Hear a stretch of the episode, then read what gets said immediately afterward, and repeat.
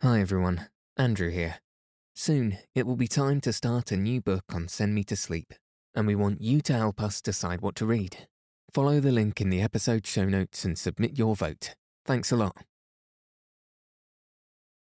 Welcome to Send Me to Sleep, the place to find a good night's rest. My name's Andrew, and I'm so pleased you've joined me tonight and taken this time for yourself to ensure you get a peaceful night's sleep. Tonight, I'll be reading The Mysterious Affair at Styles, Part 5. In the last chapters, an interview with the gardener confirmed that Mrs. Inglethorpe had written a new will hours before her death. In this chapter, Miss Evelyn Howard returns to Styles Court. This story contains themes that some listeners may find unsettling, but slight edits have been made to make it more suitable for sleep. If you haven't already, find a nice place to get cozy. Take a deep, relaxing breath. And settle your body in whatever way feels most comfortable. Now, all you need to do is follow the sound of my voice as we settle in for a peaceful night's sleep.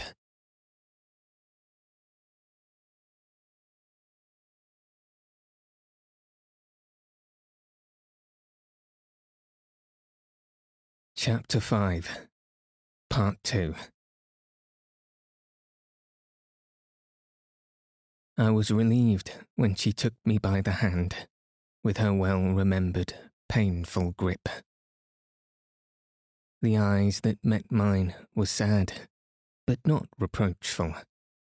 That she had been crying bitterly, I could tell by the redness of her eyes but her manner was unchanged from its old gruffness.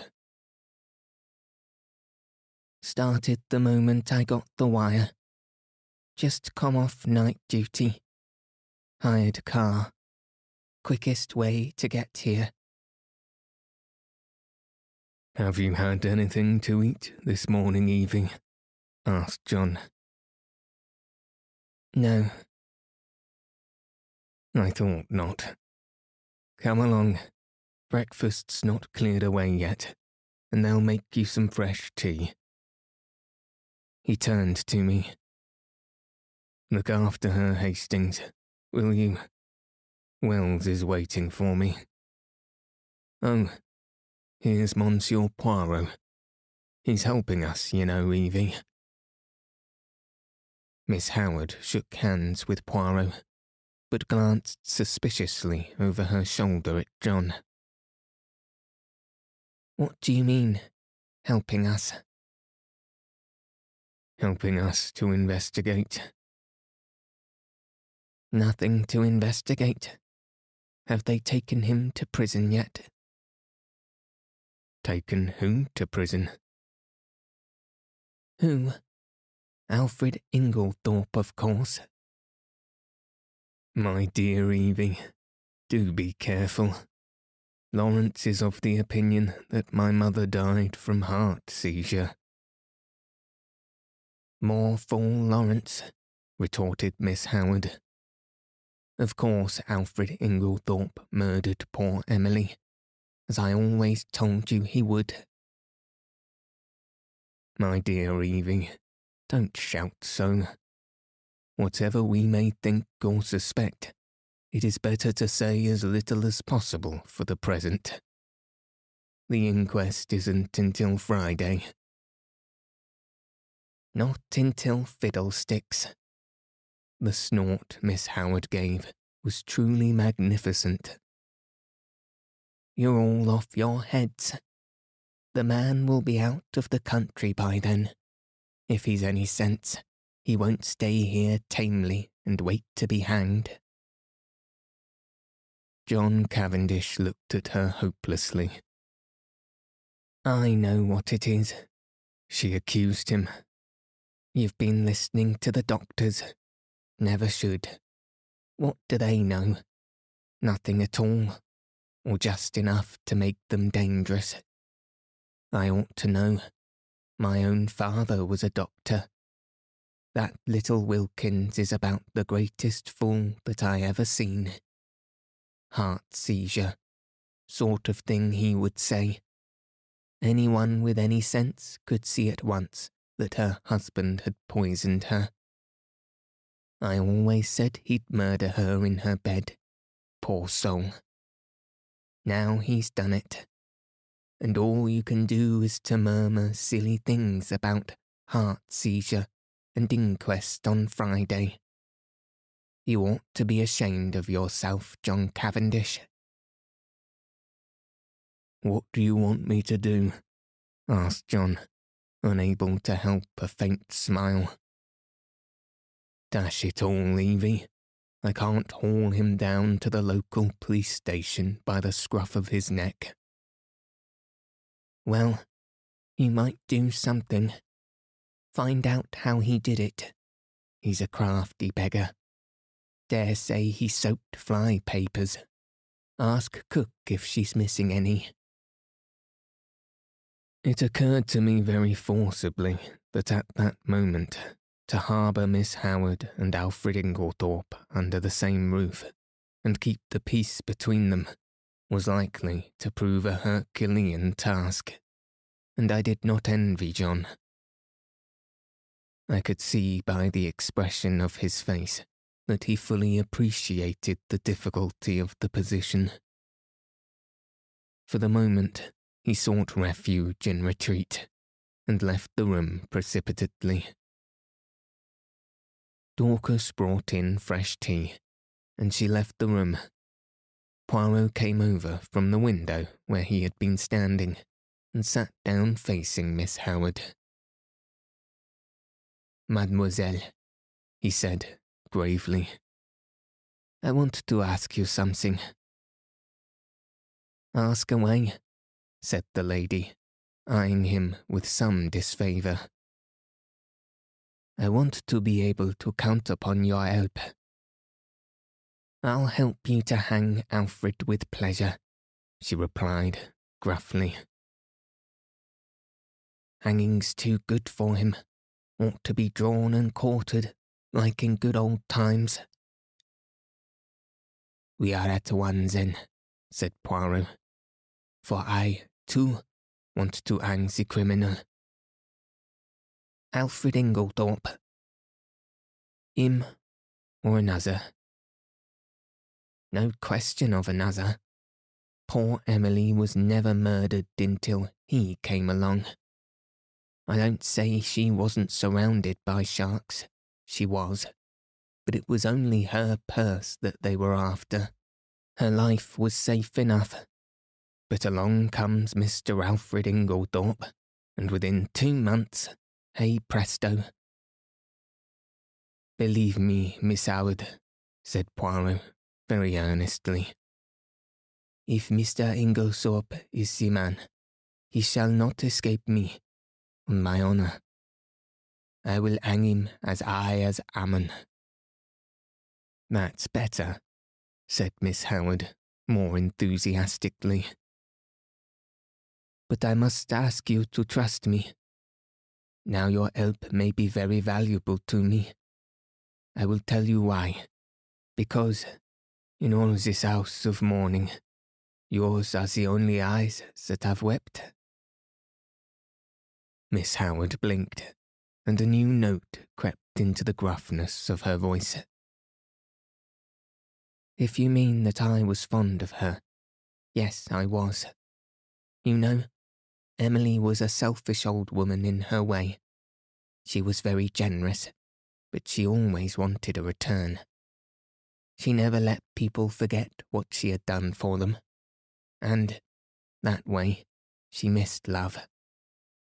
Don't think she ever realized it, though, or felt the lack of it. Hope not, anyway. I was on a different footing. I took my stand from the first. So many pounds a year I'm worth to you, well and good, but not a penny piece besides, not a pair of gloves, nor a theatre ticket. She didn't understand, was very offended sometimes, said I was foolishly proud. It wasn't that, but I couldn't explain. Anyway, I kept my self respect. And so, out of the whole bunch, I was the only one who could allow myself to be fond of her. I watched over her. I guarded her from the lot of them. And then a glib tongued scoundrel came along, and pooh, all my years of devotion go for nothing. Poirot nodded sympathetically. I understand, mademoiselle. I understand all you feel. It is most natural. You think that we are lukewarm, that we lack fire and energy. But trust me, it is not so. John stuck his head in at this juncture and invited us both to come up to Mr. Inglethorpe's room, as he and Mr. Wells had finished looking through the desk in the boudoir. As we went up the stairs, John looked back to the dining room door and lowered his voice confidentially. Look here, what's going to happen when these two meet? I shook my head helplessly. I've told Mary to keep them apart if she can. Will she be able to do so? The Lord only knows. There's one thing. Inglethorpe himself won't be too keen on meeting her.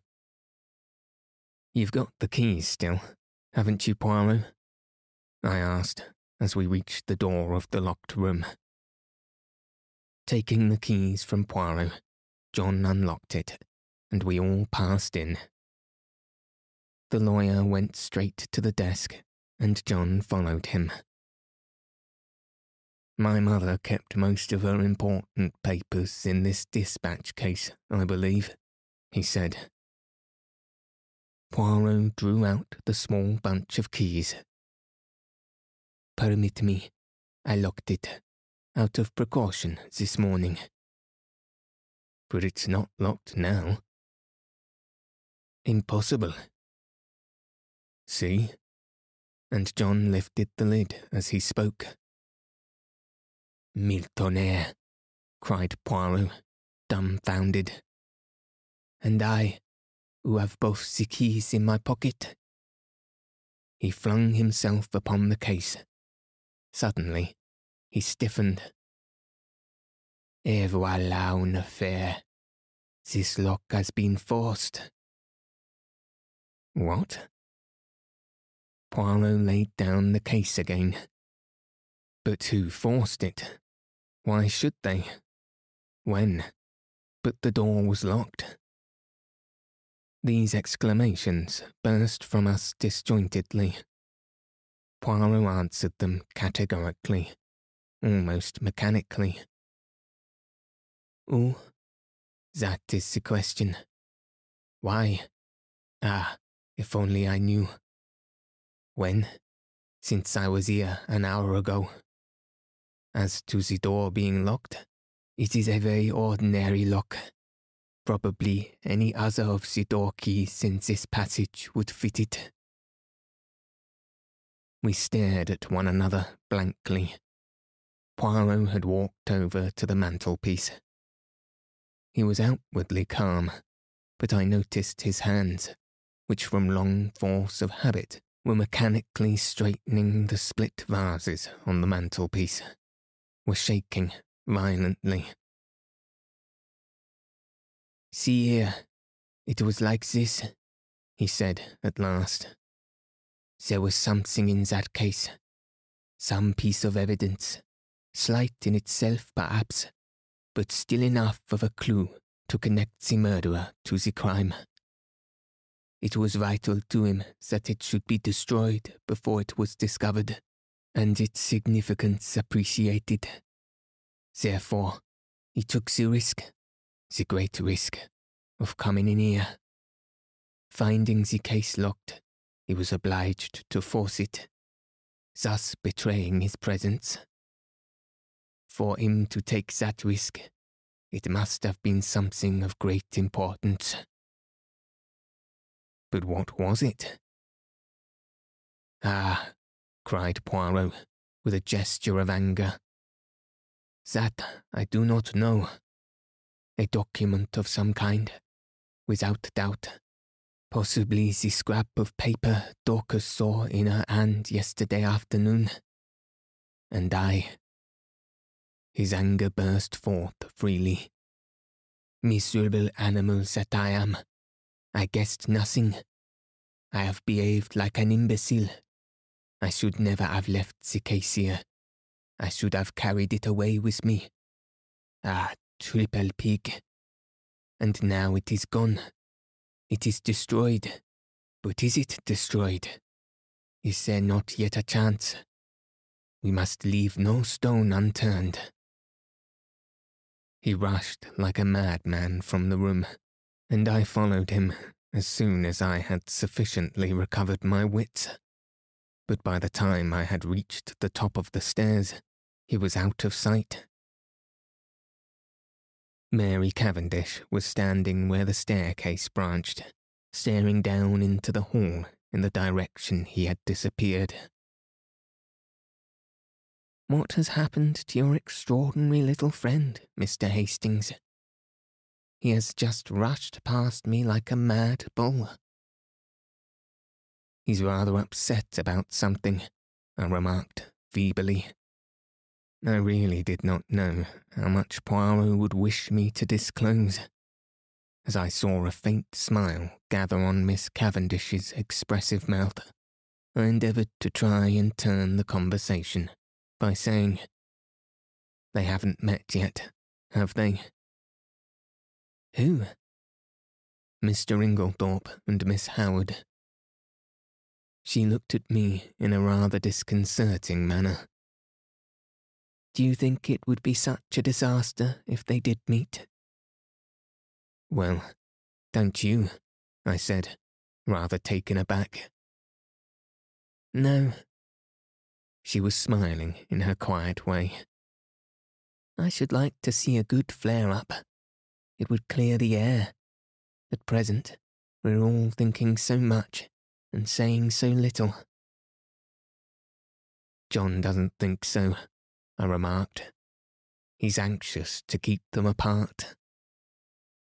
Oh, John. Something in her tone fired me, and I blurted out. Old John's an awful good sort. She studied me curiously for a minute or two, and then said, to my great surprise, You are loyal to your friend. I like you for that. Aren't you my friend too? I am a very bad friend. Why do you say that? Because it is true.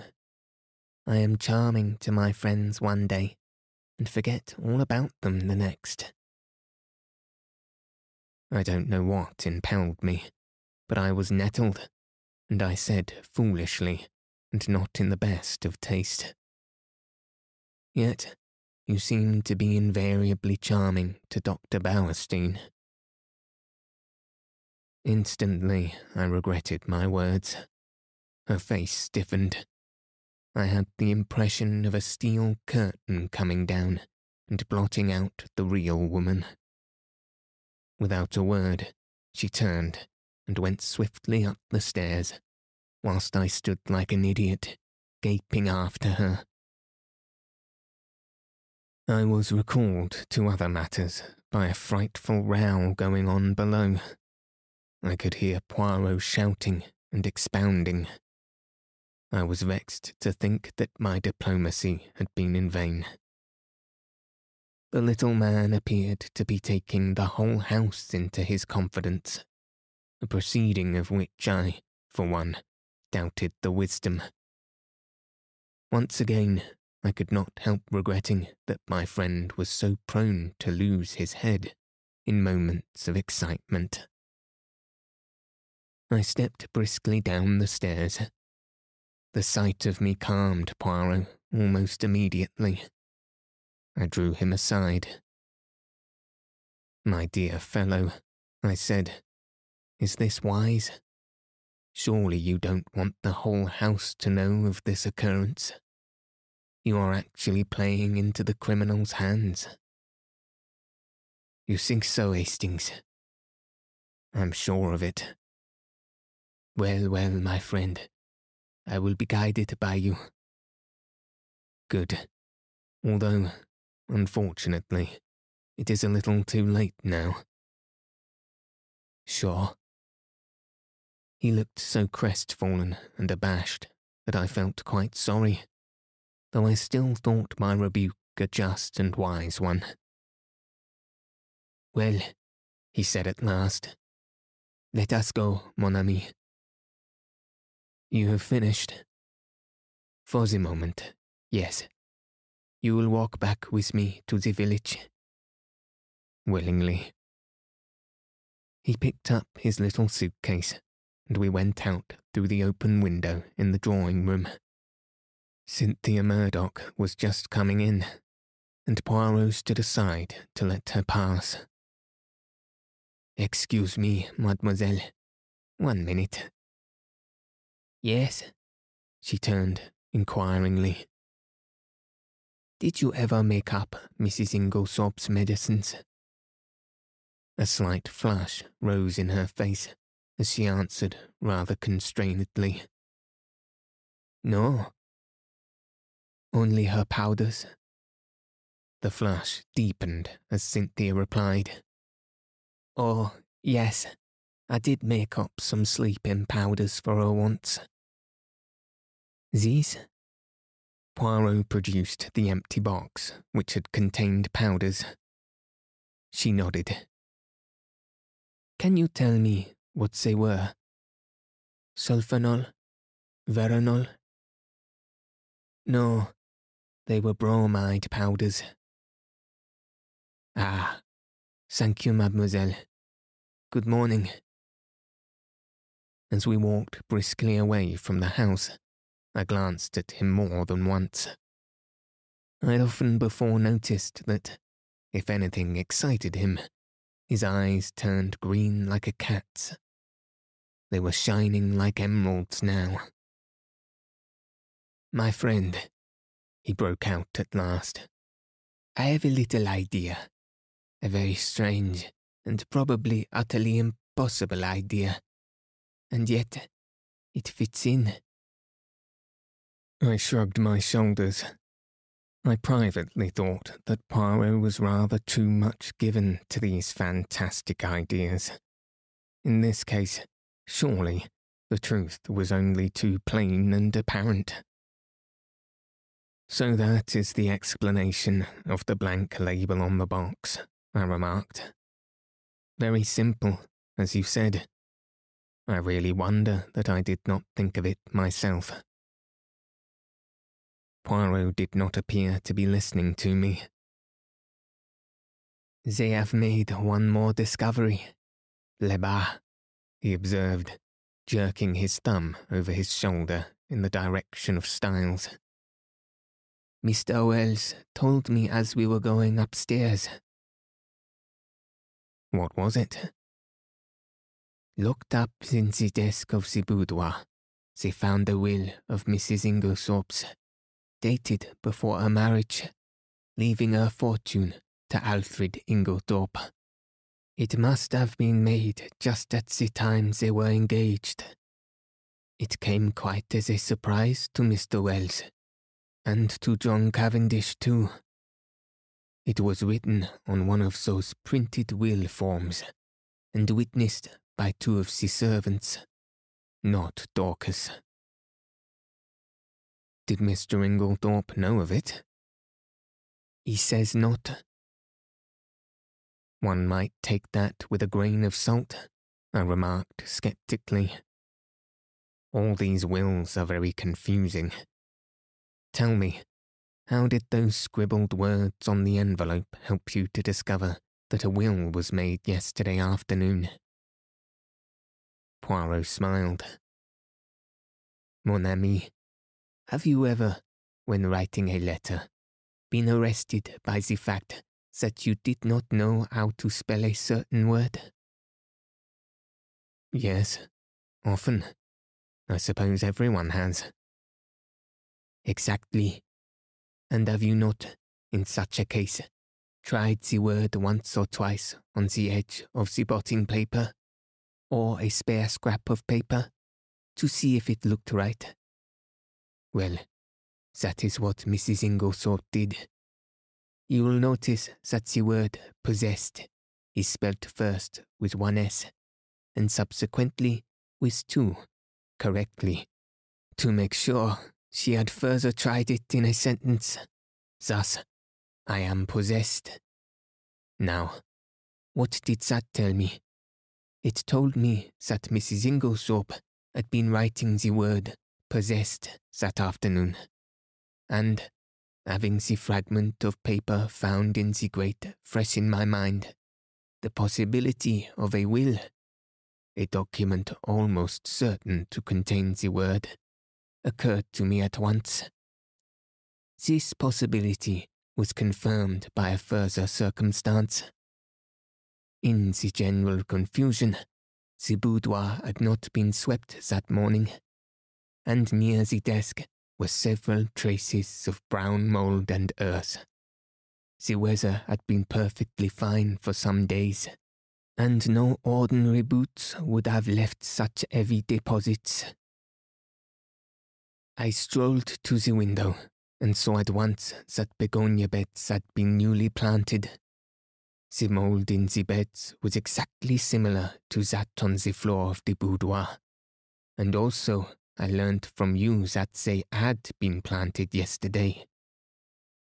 I was now sure that one, or possibly both of the gardeners, for there were two sets of footprints in the bed, had entered the boudoir for if Mrs. Inglethorpe had merely wished to speak to them, she would in all probability have stood at the window, and they would not have come into the room at all.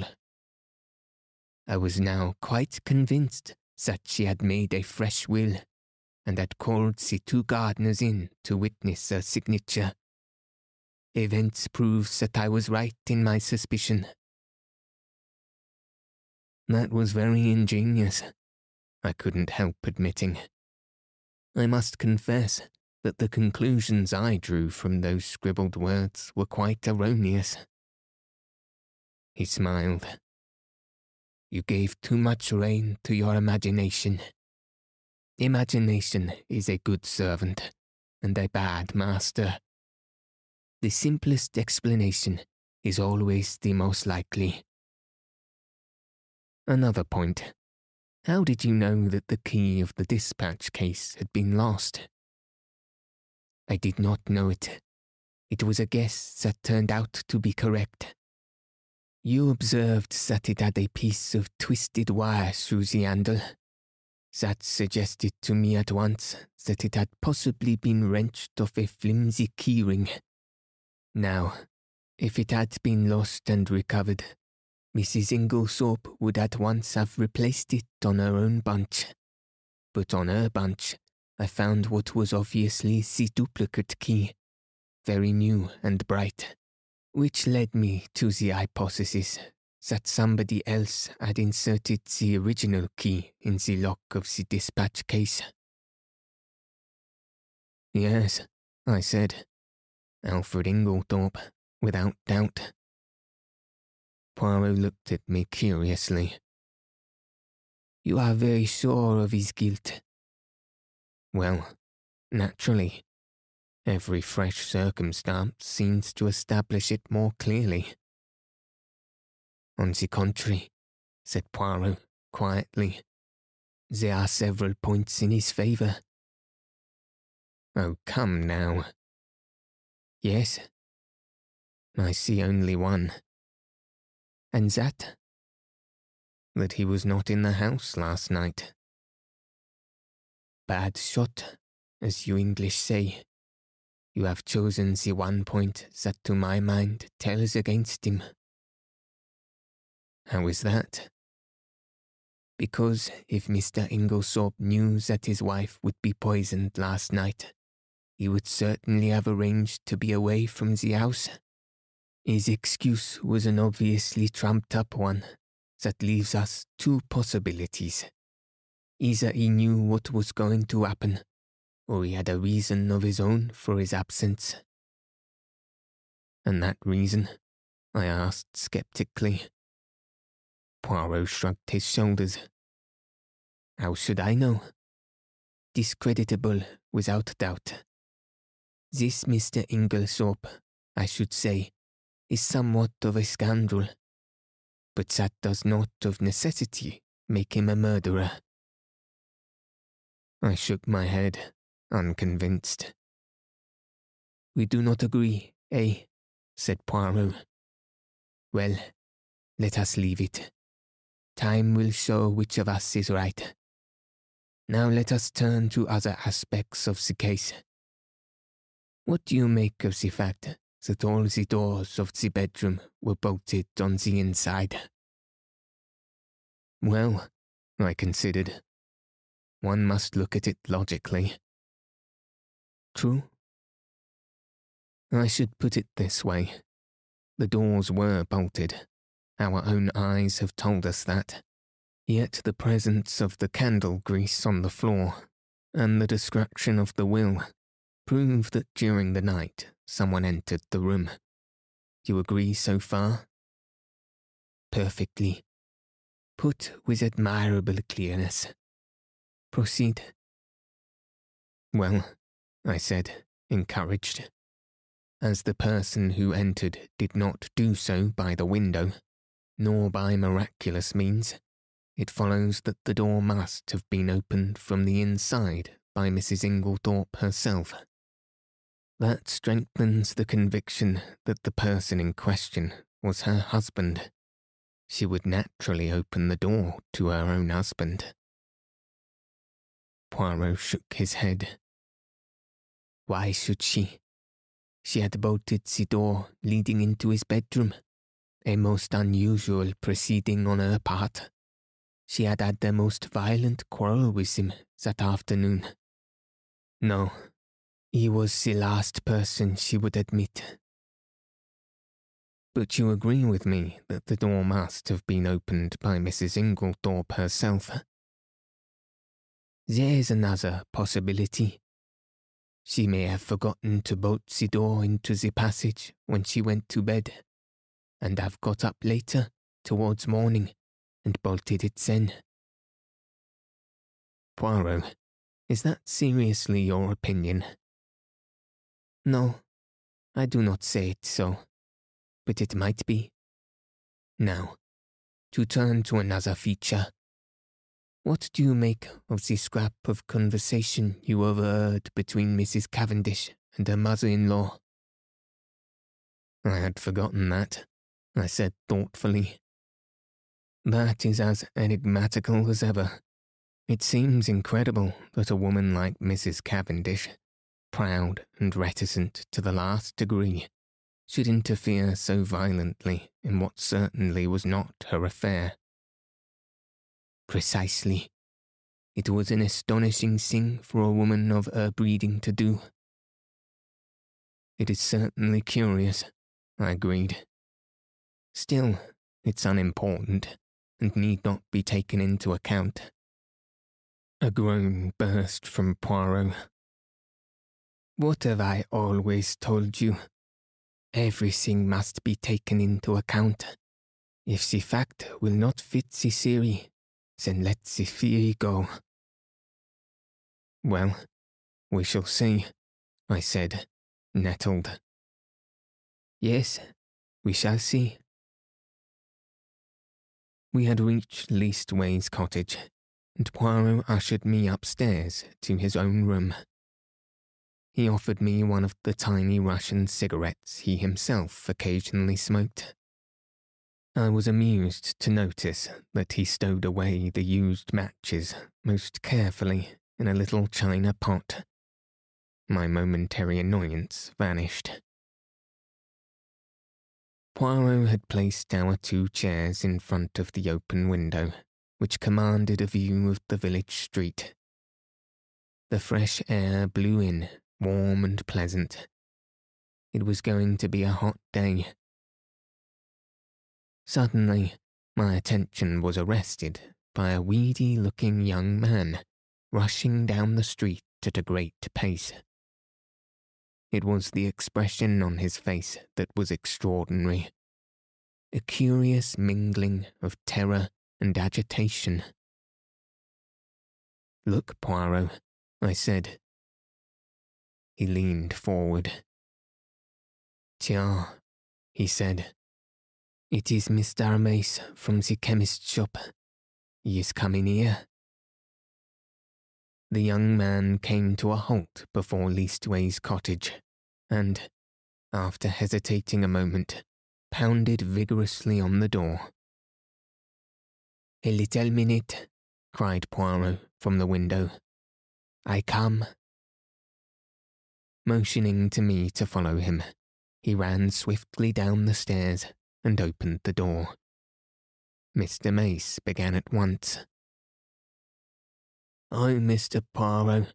I'm sorry for the inconvenience, but I heard that you'd just come back from the hall. Yes, we have. The young man moistened his dry lips. His face was working curiously. It's all over the village about old Mrs. Inglethorpe dying so suddenly. They do say, he lowered his voice cautiously, that it's poison. Poirot's face remained quite impassive. Only the doctor can tell us that, Mr. Mace. Yes, exactly, of course. The young man hesitated, and then his agitation was too much for him. He clutched Poirot by the arm and sank his voice to a whisper. Just tell me this, Mr. Poirot. It isn't it isn't strychnine, is it? I hardly heard what Poirot replied. Something evidently of a non-committal nature. The young man departed, and as he closed the door, Poirot's eyes met mine. Yes, he said, nodding gravely. He will have evidence to give the inquest. We went slowly upstairs again. I was opening my lips when Poirot stopped me with a gesture of his hand. Not now, not now, mon ami. I have need of reflection. My mind is in some disorder, which is not well. For about ten minutes, he sat in dead silence, perfectly still except for several expressive motions of his eyebrows, and all the time his eyes grew steadily greener. At last he heaved a deep sigh. It is well. The bad moment has passed. Now all is arranged and classified. One must never permit confusion. The case is not clear yet. No for it is of the most complicated. It puzzles me. Me, Hercule Poirot. There are two facts of significance. And what are they? The first is the state of the weather yesterday. That is very important. But it was a glorious day, I interrupted.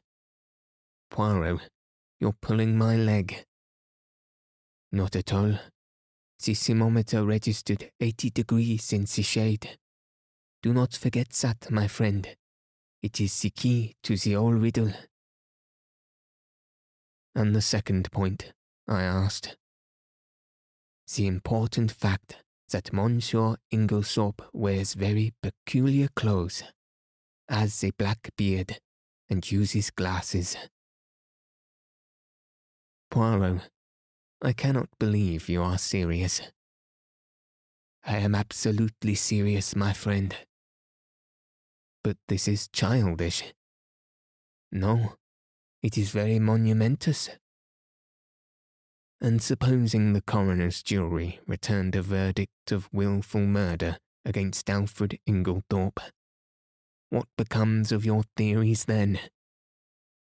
They would not be shaken because twelve stupid men had happened to make a mistake. But that will not occur.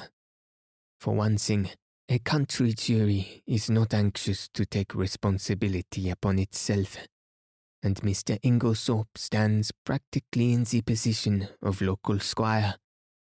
Also, he added placidly, I should not allow it. You would not allow it? No. I looked at the extraordinary little man, divided between annoyance and amusement. He was so tremendously sure of himself, as though he had read my thoughts. He nodded gently. Oh, yes, mon ami, I would do what I say. He got up and laid his hand on my shoulder.